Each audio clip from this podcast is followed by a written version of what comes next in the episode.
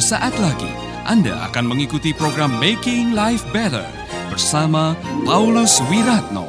Selama 15 menit ke depan, Anda akan belajar membuat kehidupan lebih baik. Belajar menghindari pencobaan yang bisa menghancurkan kehidupan. Bersama saya Paulus Wiratno dalam acara Making Life Better. Saudara pendengar, adalah indah sekali apabila hari ini kita masih diizinkan oleh Tuhan untuk berjumpa kembali dalam acara Making Life Better yang membuat hidup kita lebih baik. Kalau pada hari ini kita bisa bersama-sama merenungkan tentang kebenaran, yang bisa menolong kita untuk memiliki kualitas hidup yang lebih baik adalah kebenaran tentang pentingnya menghindari pencobaan. Menghindari pencobaan dalam hidup yang bisa membawa kehancuran adalah tindakan bijaksana yang harus dilakukan oleh setiap kita, khususnya kaum ayah.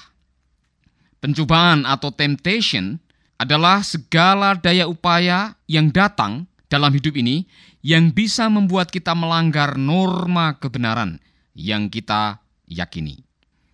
Percakapan saya dengan Herman sore ini memberikan gambaran yang gamblang tentang contoh keberhasilan seorang ayah yang telah berhasil menghindari jebakan yang bisa menghancurkan karir dan juga keluarganya. Untuk lebih jelasnya kita akan coba menyimak apa yang Herman utarakan kepada saya. Beberapa bulan yang lalu Herman mendapat pekerjaan yang memang lebih menjanjikan daripada pekerjaan yang sebelumnya. Ia ditunjuk sebagai manajer untuk sebuah perusahaan telekomunikasi dan untuk itu dia harus bersedia dipindahkan ke tempat yang lain. Untuk itu ia harus rela berpisah dengan istri dan anaknya yang masih tergolong balita. Sebagai keluarga muda, tentunya keputusan Herman sangat beresiko terhadap keutuhan rumah tangganya. Tapi apa boleh buat? Karena pekerjaan baru Herman memang menjanjikan.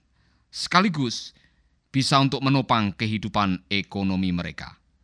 Memang kadang-kadang kita terpaksa harus membuat sebuah pilihan yang kadang-kadang harus mengorbankan pilihan yang lain.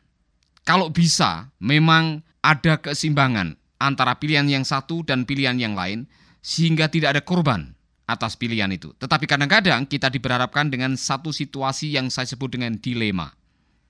Keputusan yang dibuat oleh Herman untuk menerima pekerjaan yang baru memang mengandung risiko. Tetapi apa boleh buat?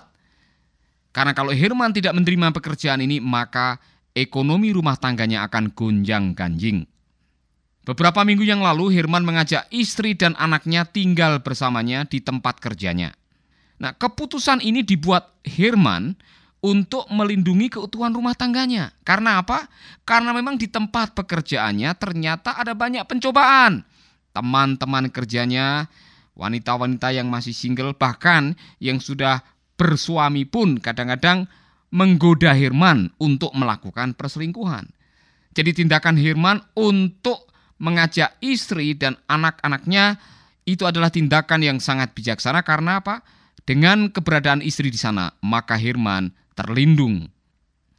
Hal kedua yang bijaksana yang dilakukan oleh Herman adalah menjauhi wanita itu yang bisa mengganggu keutuhan dan keharmonisan rumah tangganya. Perbuatan Herman tergolong bijaksana dan berani, dan ternyata bisa menyelamatkan kehidupannya dari bahaya yang bisa menghancurkan.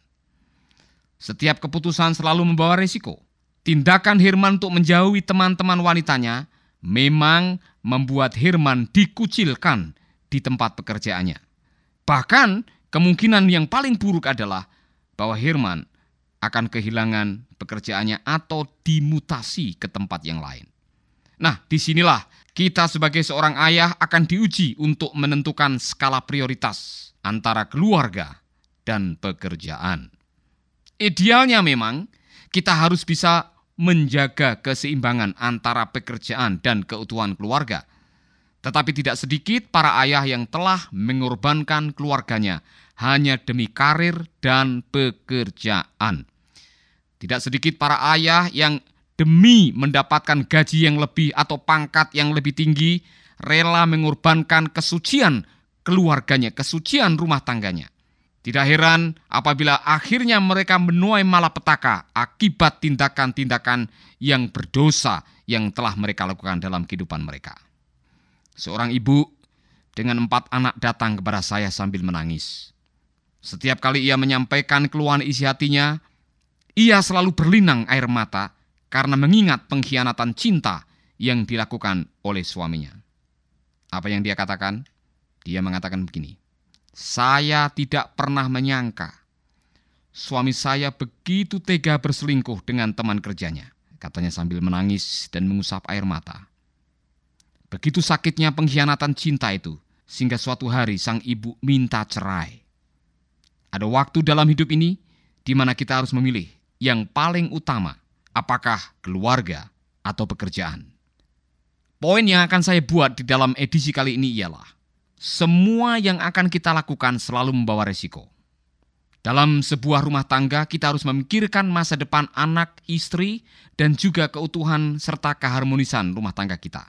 Dan sebagai seorang ayah, kita bertugas untuk selalu membuat pilihan-pilihan yang benar, pilihan-pilihan yang bijaksana, pilihan-pilihan yang membawa kehidupan, bukan pilihan-pilihan yang membawa maut. Tuhan pernah berkata kepada umat Israel, Hari ini aku membawa atau memperhadapkan pilihan kepadamu. Pilihan yang membawa kehidupan atau pilihan yang membawa kematian. Keputusan yang kita ambil setiap saat akan membawa dampak jangka panjang untuk anak istri kita. Khususnya berkaitan dengan pilihan-pilihan yang bisa membuat kita masuk dalam jebakan-jebakan atau perangkap yang justru mengikat kita. Kita harus lebih jauh, lebih dulu memikirkan menghindar dari segala jebakan yang kita buat sendiri. Caranya bagaimana? Caranya kita harus memiliki hidup dengan prinsip kebenaran firman. Anda masih bersama Paulus Wiratno di Making Life Better.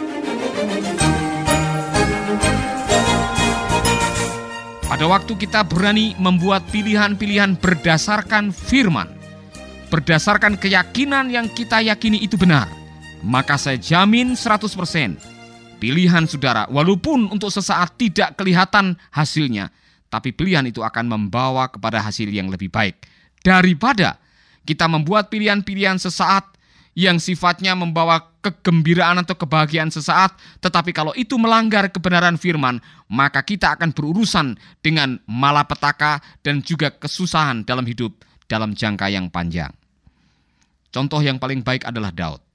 Pada waktu Raja Daud sudah sampai di puncak karirnya sebagai seorang raja, sebagai seorang panglima, sebagai seorang yang sudah ada di betul-betul tingkat sukses yang luar biasa.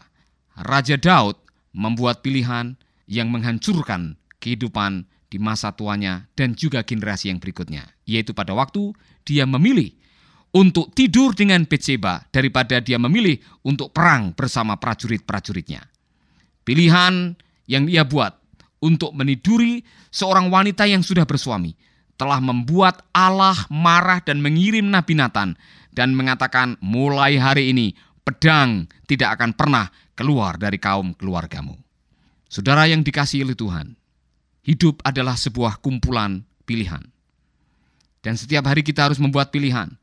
Apakah saudara memilih atau tidak memilih? Saudara harus membuat pilihan tidak memilih untuk membuat keputusan, berarti kita sudah membuat keputusan untuk tidak memilih. Artinya, tidak ada istilah tidak membuat keputusan. Kita harus membuat keputusan. Berusahalah untuk selalu bisa membuat keputusan didasarkan atas kebenaran yang bisa membuat saudara terhindar dari kebijakan-kebijakan atau keputusan yang salah. Alangkah indahnya kalau kita bisa mendengar apa kata firman Tuhan, berbahagialah orang yang kesukaannya merenungkan firman Tuhan siang dan malam. Orang-orang yang setiap hari hidup di atas kebenaran firman adalah orang-orang yang pada akhirnya akan menuai buah daripada kesetiaannya. Orang itu disebut orang yang berbahagia. Amsal mengatakan bahwa takut akan Tuhan adalah awal segala pengetahuan. Kehidupan yang dipenuhi dengan rasa takut, rasa hormat kepada Tuhan akan membawa kita menjadi orang-orang yang mengambil keputusan berdasarkan prinsip kebenaran, bukan berdasarkan perasaan dan kebutuhan serta kenikmatan sesaat. Untuk itu, hal-hal yang perlu kita lakukan selain kita hidup berdasarkan nilai atau prinsip. Hal yang lain yang saya pikir sebagai seorang ayah kita bisa terhindar dari pencobaan atau terhindar dari perangkap ialah janganlah membawa kamu kepada pencobaanmu sendiri. Artinya kalau apa yang akan kita lakukan itu adalah sesuatu yang bisa menghancurkan, yang bisa memerangkap kita, jangan bermain-main.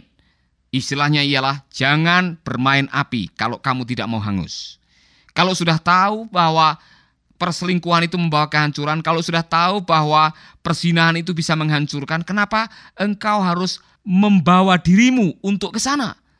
Kalau bisa berpikir pun jangan. Itu sebabnya firman Allah mengajarkan kalau ada laki-laki yang melihat perempuan kemudian muncul nafsu birahinya, baru melihat, baru memikirkan saja sudah berdosa. Tidak ada yang namanya dosa perselingkuhan yang sifatnya spontanitas. Semua terjadi berawal dari pikiran.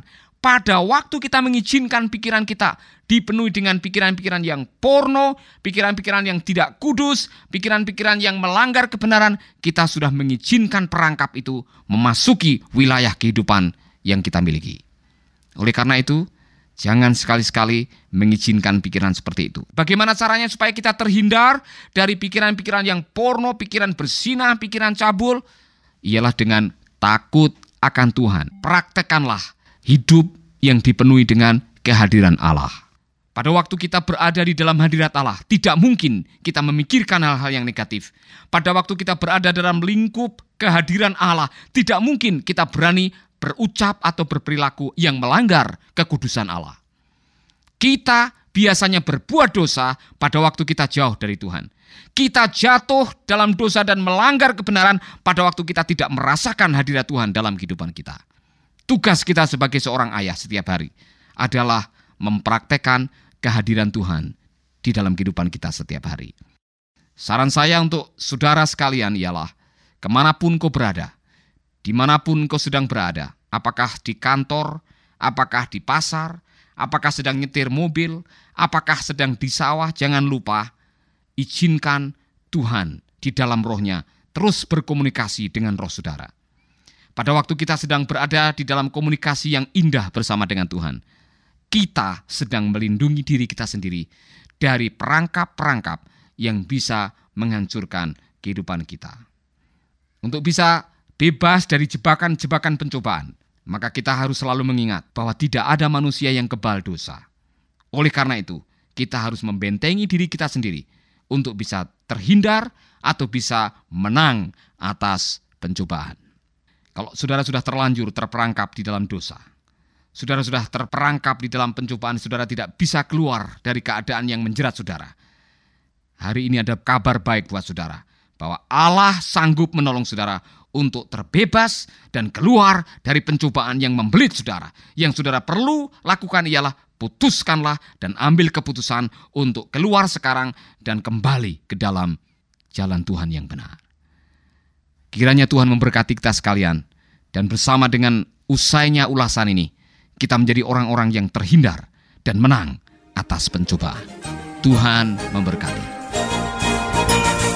Baru saja Anda mendengarkan Making Life Better bersama Paulus Wiratno. Jika Anda diberkati, kirimkan kesaksian Anda ke Radio Dian Mandiri Jalan Intan LC2 Gang 4 Nomor 1 Denpasar, Bali. Kunjungi website kami di www.pauluswiratno.org, Facebook Paulus Wiratno. Hubungi kami di 081 338 665500 Sekali lagi 081 338 665500. Terima kasih, Tuhan memberkati. Sahabat, Anda baru saja mengikuti program Making Life Better bersama Paulus Wiratno. Terima kasih atas kebersamaan Anda. Tuhan memberkati.